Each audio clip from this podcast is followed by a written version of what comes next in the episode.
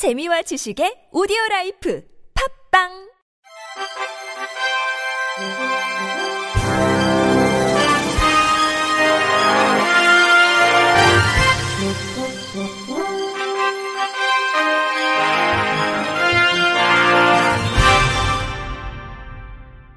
청취자 여러분 안녕하십니까. 12월 셋째 주 주간 KBIC 뉴스입니다. 내년 마무리되는 문재인 정부의 제5차 장애인 정책 종합계획 이행에 대해 장애계 평가는 냉혹했습니다.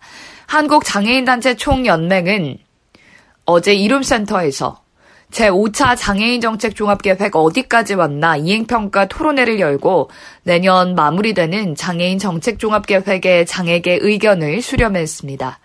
대구대학교 사회복지학과 이동석 교수는 70개 세부 과제 중 우수가 21개로 30%에 불과하다고 냉혹한 평가를 내렸습니다.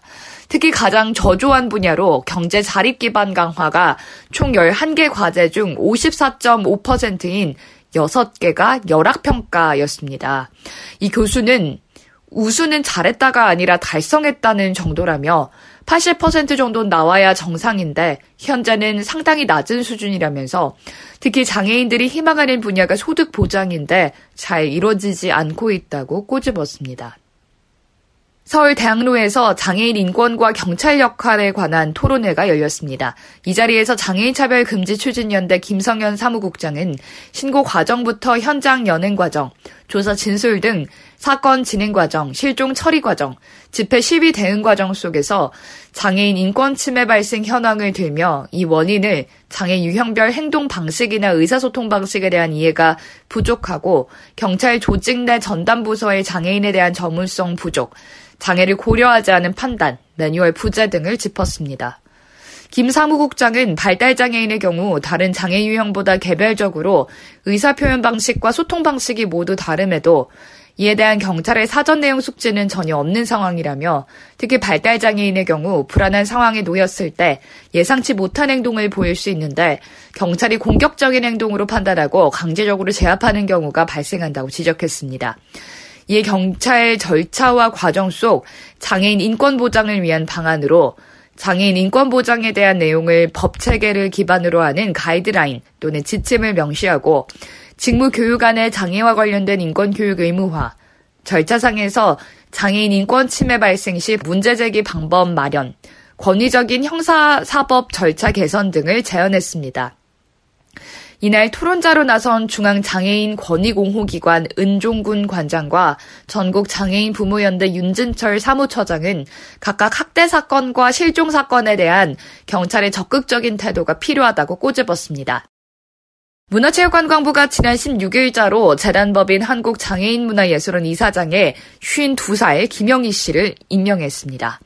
김영희 신임 이사장은 2007년에 한국장애인표현예술연대를 창립해 장애인의 미술치료, 표현예술 아카데미, 무용극, 콘서트, 전시 등 다양한 프로그램을 운영해 왔으며 지난 2017년에는 시각장애인 시인과 소아마비 장애인, 바이올린 연주자 등의 실화를 바탕으로 종합예술 창작 뮤지컬 비상을 제작하는 등 장애인 문화예술 발전을 위해 많은 기여를 했습니다.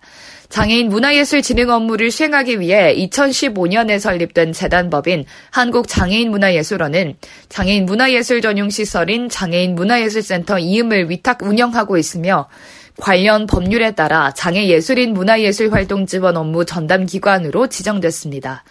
황희 장관은 재단법인 한국장애인문화예술원이 3대 김영희 이사장 선임을 계기로 장애예술인 전용 공연장계관 운영 등 장애예술인 문화예술 활동 지원 전담기관으로서 그 위상을 높일 것으로 기대한다라면서 신임 이사장이 장애예술인들의 창작 기회를 확대하고 장애인의 문화 향유를 증진하는데 더욱 노력해주길 바란다고 말했습니다. 한편 신임 이사장의 임기는 지난 16일부터 오는 2024년 12월 15일까지 3년입니다. 시각장애인 모바일 앱 접근성 개선을 위해 지능정보와 기본법 시행령 정보 접근성 관련 사항을 강제성이 없는 표준에서 강제성을 부여하는 고시로 변경해야 한다라는 제안이 나왔습니다.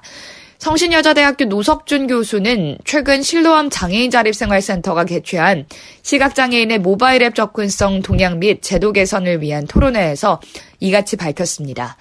노석준 교수는 전 세계 약 6억 명이 스마트폰을 사용하고 있고 평균 2시간 25분 정도 사용하는데 지난해 2020년 모바일 앱 접근성 실태 조사 결과 평균 점수가 69.2점으로 상당히 낮게 나타나는 등 모바일 앱 활용 빈도가 증가하는 것에 비해 접근성은 답보 상태라고 지적했습니다.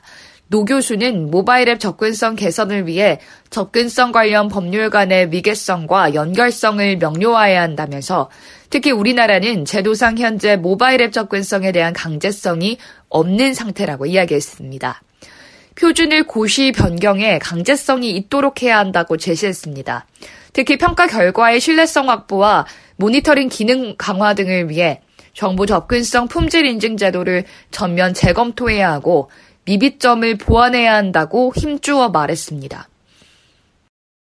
장애인 복지시설에서 재활교사로 일하던 장애 여성이 시설장애 입소 장애 여성에 대한 성추행을 고발했다가 보복성 해고를 당했으나 법원이 해고 무효 판결을 내렸습니다. 대구지법 포항지원 제2민사부는 A씨가 비법인을 상대로 제기한 해고 무효 확인 소송에서 면직 처분은 무효이며 복직 때까지 매월 265만 원을 지급하라고 판결했습니다. 시각장애인 A씨는 2020년 3월 경북 포항의 비사회복지법인에서 재활교사로 근무하던 중 시설장인 C씨가 입소 장애 여성을 성추행하는 장면을 목격하자 즉시 경찰에 고발했습니다. A씨는 경찰 고발 이후 C씨의 보복이 두려워 1년간 육아휴직을 떠났다가 복귀 과정에서 해당 기관은 인사위원회를 열어 지시 불이행, 무단 결근 등의 사유를 내세워 면직 처리했습니다. 재판 과정에서 비법인은 입소한 장애인의 인적 구성과 생활 일정이 달라져 부득이하게 A씨의 근무 시간을 변경했다며 A씨가 업무 지시를 위반했기 때문에 면직 처분은 정당하다라고 주장했습니다. 반면 공단 측은 비법인이 정당한 이유 없이 육아휴직 전후의 근무 기간과 근무 조건을 변경하고 A씨가 육아와 근로를 동시에 할 수 없도록 위법한 업무 지시를 내렸다고 반박했습니다. 장애인 거주시설의 이전을 반대하면서 장애인 혐오 발언을 한 행위는 장애인에 대한 차별이라고 국가인권위원회가 판단했습니다. 국가인권위원회 장애인 차별시정위원회는 전북 익산시 한 마을 주민들이 장애인 거주시설의 이전을 반대하면서 장애인을 비방하거나 모욕한 행위는 장애인에 대한 차별이자 괴롭힘이라고 밝혔습니다. 나의 주민들에게는 관련 법에 따라 장애인 차별이나 괴롭힘 행위를 하지 말라고 권고했습니다. 앞서 사회복지법인 창해복지재단이 운영하는 장애인 거주시설 측은 해당 마을 주민들이 시설의 이전을 반대하고 혐오 발언 등을 했다며 인권위에 진정을 냈습니다. 인권위 조사 결과 마을 주민들은 이전 반대 탄원서를 익산시청에 제출하고 관련 현수막을 마을 입구 등에 게시한 것으로 파악됐습니다. 시청 앞에서 시설 이전을 반대하는 집회를 하면서 여대생 많은 원룸촌의 중증장애인 거주시설 웬 말이냐, 원룸촌 정중앙에 웬 말이냐라고 적힌 피켓을 들고 같은 내용의 구호를 외친 것으로 조사됐습니다. 서울관광재단이 지난 14일 DDP에서 개최된 제1회 서울 유니버설 디자인 대상 시상식에서 서비스 및 정책 부문 사용자 서비스 개선 사례로 최우수상을 수상했습니다.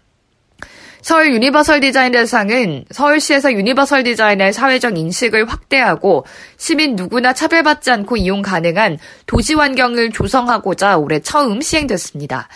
서울특별시 유니버설 디자인 센터는 유니버설 디자인 5대 가치인 제약 없는 공유, 혁신적인 변화, 안정적인 균형, 존중받는 다양성, 안전한 공간을 선정 기준으로 올해 5월에서 8월간 공모, 9월에서 11월 중 서면 심사와 현장 실사를 거쳐 선정됐습니다.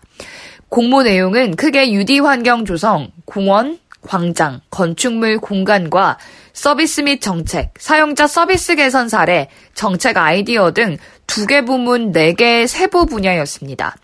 서울 관광재단은 2019년부터 장애인 고령자 등 누구나 여행이 편리한 서울을 위한 유니버설 관광 환경 조성 사업을 추진해 물리적인 환경 개선, 정보 접근성 강화, 사회적 인식 개선을 위해 노력해왔습니다.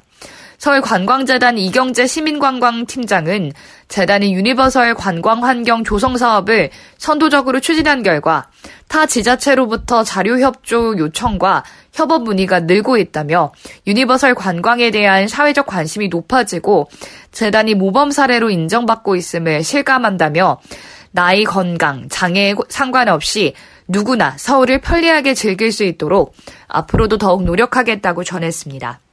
이상으로 12월 셋째 주 주간 KBIC 뉴스를 마칩니다. 지금까지 제작의 이창훈, 진행의 유정진이었습니다. 고맙습니다. KBIC.